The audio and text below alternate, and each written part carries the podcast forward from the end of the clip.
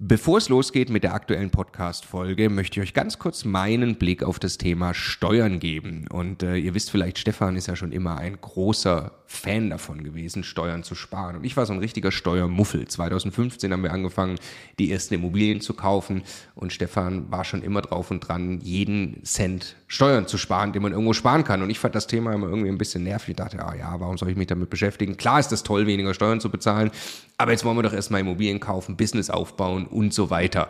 Und ich bin sehr froh und dankbar, dass Stefan sehr frühzeitig zum Beispiel angefangen hat, dass wir eine Holding gründen, die Immobilien in die richtigen Gesellschaftsstrukturen kaufen.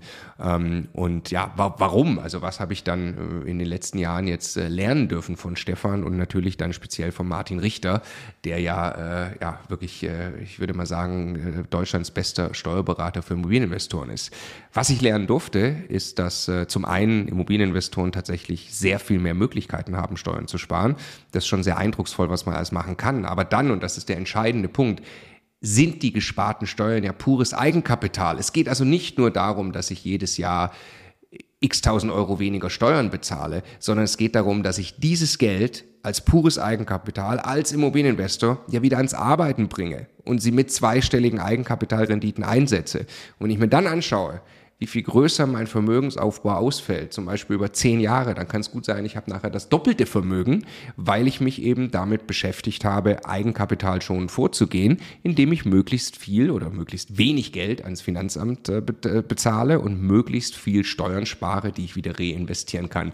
Genau deshalb machen wir seit vielen Jahren sehr viele Inhalte gemeinsam mit Martin Richter und wenn du Lust hast, einmal zu erfahren, welche Möglichkeiten es alles gibt, der eine große Rundumüberblick, dann ist unser Live-Webinar kostenlos, 100% kostenloses Live-Webinar mit Martin Richter genau das Richtige. Eine Stunde lang geht er durch alle steuerlich relevanten Themen für dich als privater Immobilieninvestor. www.immocation.de slash Steuerwebinar. Da findest du die Termine. Es sind alles Live-Termine, die wir jetzt mit ihm aufgesetzt haben. Also am besten jetzt gleich anmelden. Viel Spaß!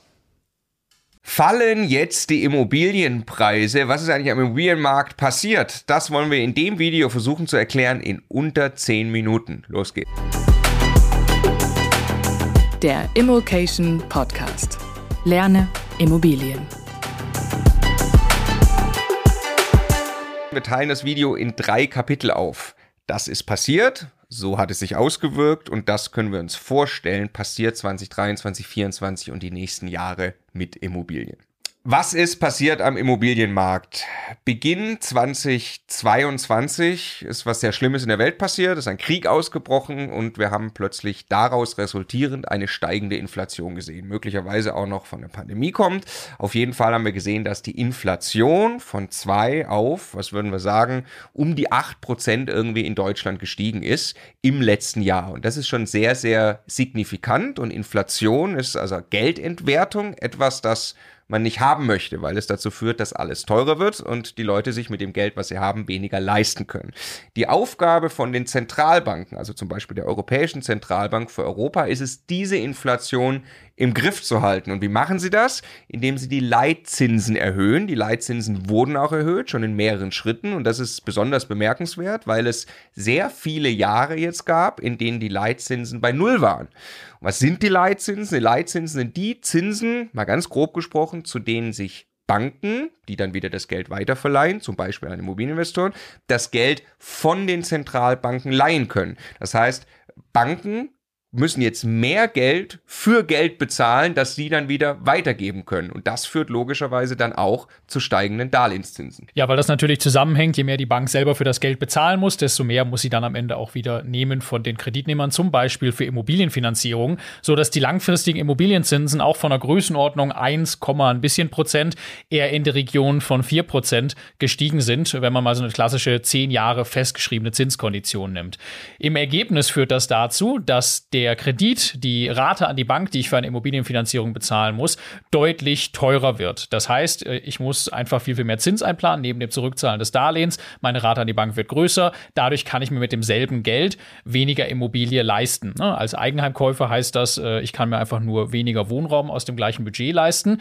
Bei vermieteten Immobilien bedeutet das, dass ich mir aus den Mieteinnahmen, den ich habe, unter anderem einfach auch weniger äh, Kredit leisten kann. Das führt dazu, dass die alten Kaufpreise, die die wir über Jahre hinweg gewohnt waren bei den niedrigen Zinsen, so in der Kalkulation nicht mehr funktionieren. Und alle Verkäufer, die diese alten Preise noch im Kopf haben, sich jetzt gerade schwer tun, Käufer zu finden, die sich das als Eigenheim oder als Kapitalanlage auch wirklich leisten können in der Kalkulation.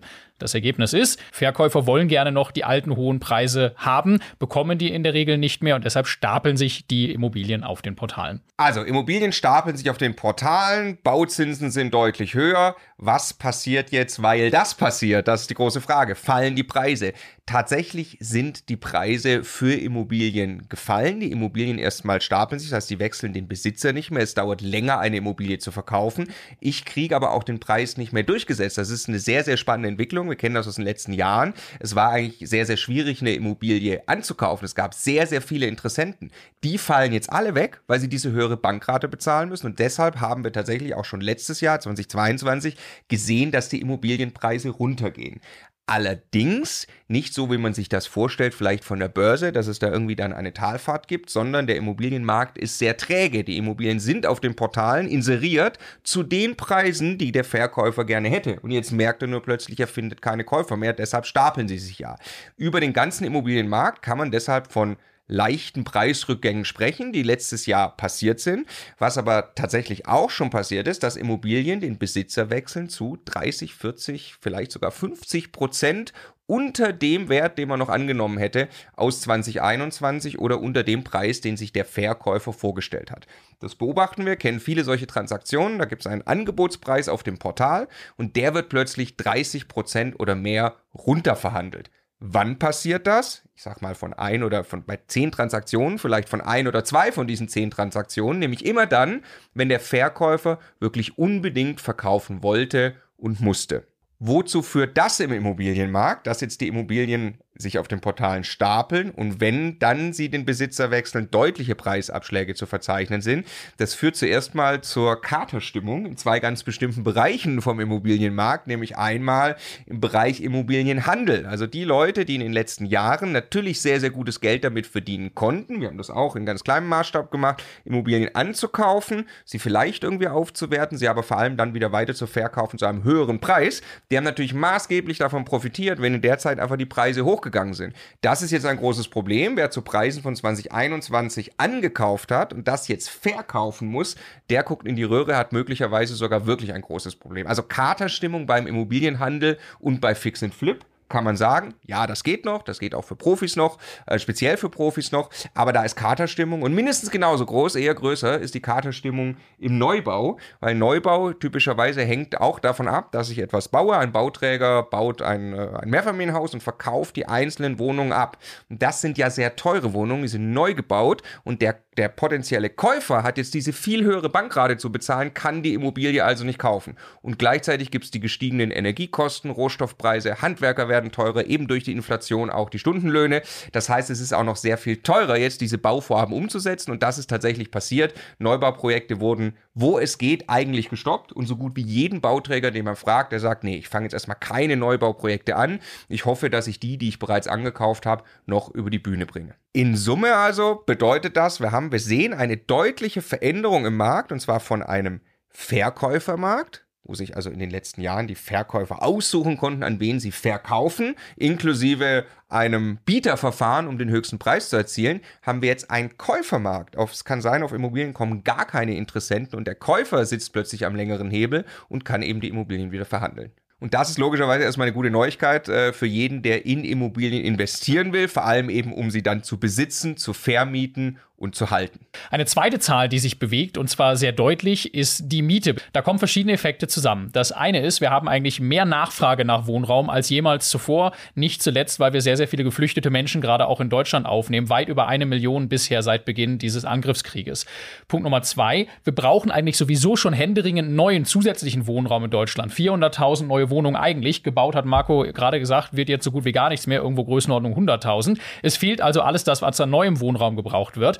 Und last but not least, sehr, sehr viele Eigenheimkäufer, die ursprünglich vorhatten, sich eine Wohnung zu kaufen, können das mit diesen Zinsen gerade nicht mehr. Nicht die Wohnung, die sie vielleicht brauchen oder haben wollen für die Familie und drängen auch noch einkommensstark mit auf den Mietmarkt. Das alles zusammengenommen. Es gibt sehr, sehr viel Nachfrage nach vermieteten Wohnungen. Es gibt aber nicht mehr Angebot. Es gibt eher sogar zu wenig Angebot, weniger Angebot. Und das alles zusammen führt dazu, dass ein sehr starker Druck auf die Mieten entsteht und die Mieten sehr stark zu steigen begonnen haben und jetzt eigentlich gerade überproportional zu den Preisen sich entwickeln. Das war in den letzten Jahren eher andersrum, wo die Preise aufgrund der hohen Leistbarkeit durch die niedrigen Zinsen den Mieten davon gelaufen sind. Das führt jetzt in der Kombination, also fallende Preise auf der einen Seite, steigende Mieten auf der anderen Seite, dazu, dass gerade die Mietrenditen steigen. Das heißt, dass das Verhältnis von Mieteinnahme, die ich bekomme, zu dem Preis, den ich bezahle, gerade deutlich höher ist, deutlich steigt, so dass ich dann aus einer Investorensicht heraus mir auch eben wieder eine höhere prozentuale Rate an die Bank leisten kann. Da finden am Ende also genau diese Zinsen wieder ihren Platz, wenn ich eben die steigenden Mieten berücksichtige. Das muss auch passieren die höhere Bankrate muss ich ja kompensieren dadurch, dass ich quasi besser und günstiger im Verhältnis zu den Mieten einkaufe. Und so müssen sich eben die Preise den Mieten annähern. Jetzt schauen wir ein bisschen in die Zukunft. Was, was könnte passieren? Kommen noch zu einer Handlungsempfehlung. Ich habe keine Ahnung, ob wir unter 10 Minuten sind. Ich hoffe, äh, es gelingt uns. Ähm, also zuerst mal gehen wir ziemlich sicher, kann man sagen, davon aus, die Inflation lässt die Mieten weiter steigen ja, weil Inflation immer irgendwie sich, äh, die Mieten sich irgendwie mit der Inflation entwickeln. Und das heißt, im, im Zuge der Inflation gehen wir davon aus, in den nächsten Jahren werden wir erhebliche Steigerungen in den Mieten sehen. Zumal ja mit der Inflation, das sieht man jetzt schon, auch die Löhne steigen, damit die Leistbarkeit für höhere Mieten wieder steigt. Die Leute geben gleich viel prozentual von ihrem Einkommen für Mieten aus, ist aber trotzdem ist das in absoluten Zahlen mehr, was ich dann als Miete durchsetzen kann. Und wir gehen davon aus, dass diese Preisabschläge, von denen wir schon gesprochen haben, wo in der ein Einzeltransaktionen schon erhebliche Abschläge im letzten Jahr passiert sind, äh, dass sich das wirklich mehr in der Breite durchsetzt. Das heißt, die Angebotspreise auf den Portalen werden auch peu à peu schon runterkommen.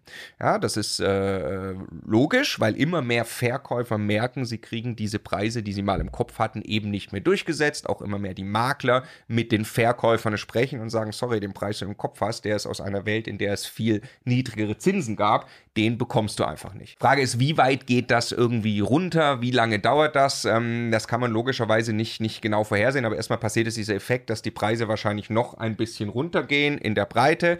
Und klar, einen großen Effekt haben die Zinsen. Also würden wir sehen, dass die Bauzinsen weiter steigen, weil zum Beispiel Inflation noch mehr eskaliert, dann muss man davon ausgehen, dass Preise noch weiter zurückgehen. Ähm, ansonsten passiert es einfach, dass die Mietrenditen sich wieder so angleichen, dass ein Investment sich lohnt. Was kann man jetzt daraus ableiten?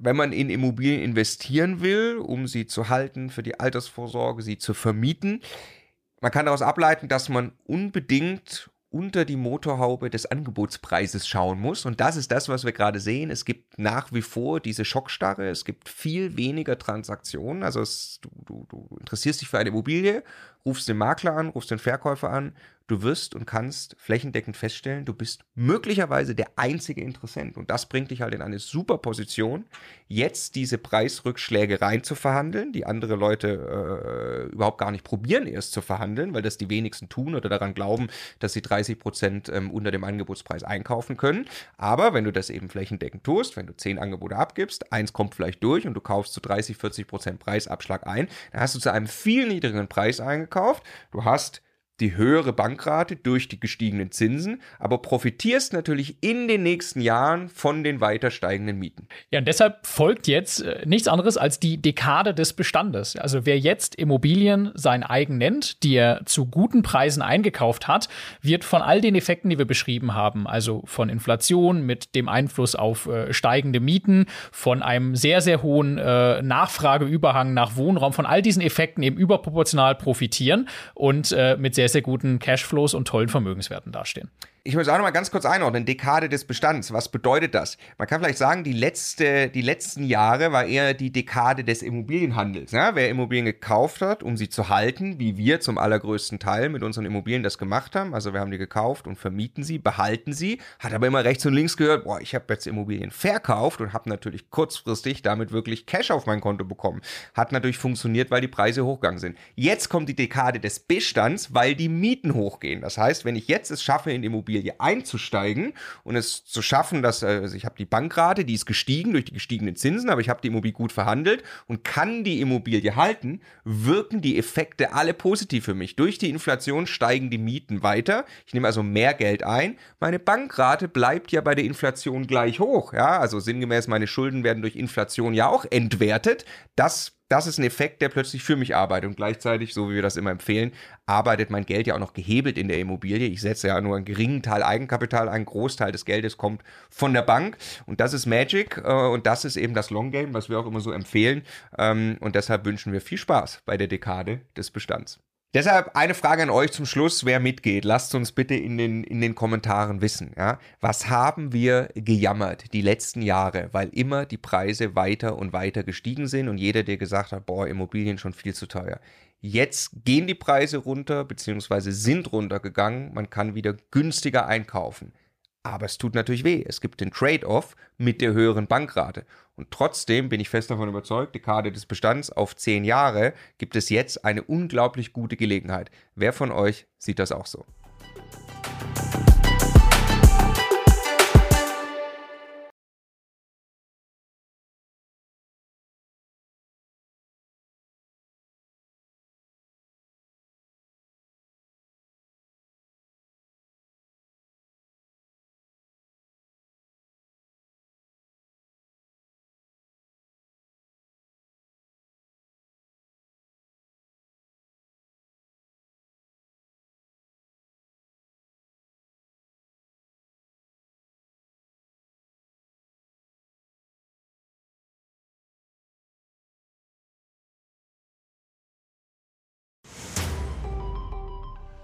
Jetzt nochmal der Hinweis, bevor ihr die nächste Folge weiterzieht, auf unser Steuerwebinar. Live mit Martin Richter, also dem Steuerberater für Immobilieninvestoren in Deutschland. Äh, wirklich live, also genau diese Termine. Und äh, es wird einen Überblick geben über all die großen Möglichkeiten als Immobilieninvestor Steuern zu sparen beim Bestandsaufbau, aber auch wenn man schon Vermögen hat, was man im Bestand sortieren kann, um einfach mehr Geld übrig zu behalten, wie man Vermögen weitergeben kann und so weiter. Also, glaube ich, ein absolutes Muss für jeden Immobilieninvestor. Ja, Stefan, du bist ja eh schon ein großer Steuerfan immer gewesen. Für mich ist er eher anstrengend, aber man kann es auch nicht ignorieren. Die Potenziale sind äh, wirklich extrem, die man speziell als privater Immobilieninvestor hat. Deshalb immocation.de slash Steuerwebinar. Da kann man sich anmelden, ist 100% kostenlos, ist live, gibt nur diese Termine, die dort stehen. Wir freuen uns auf euch.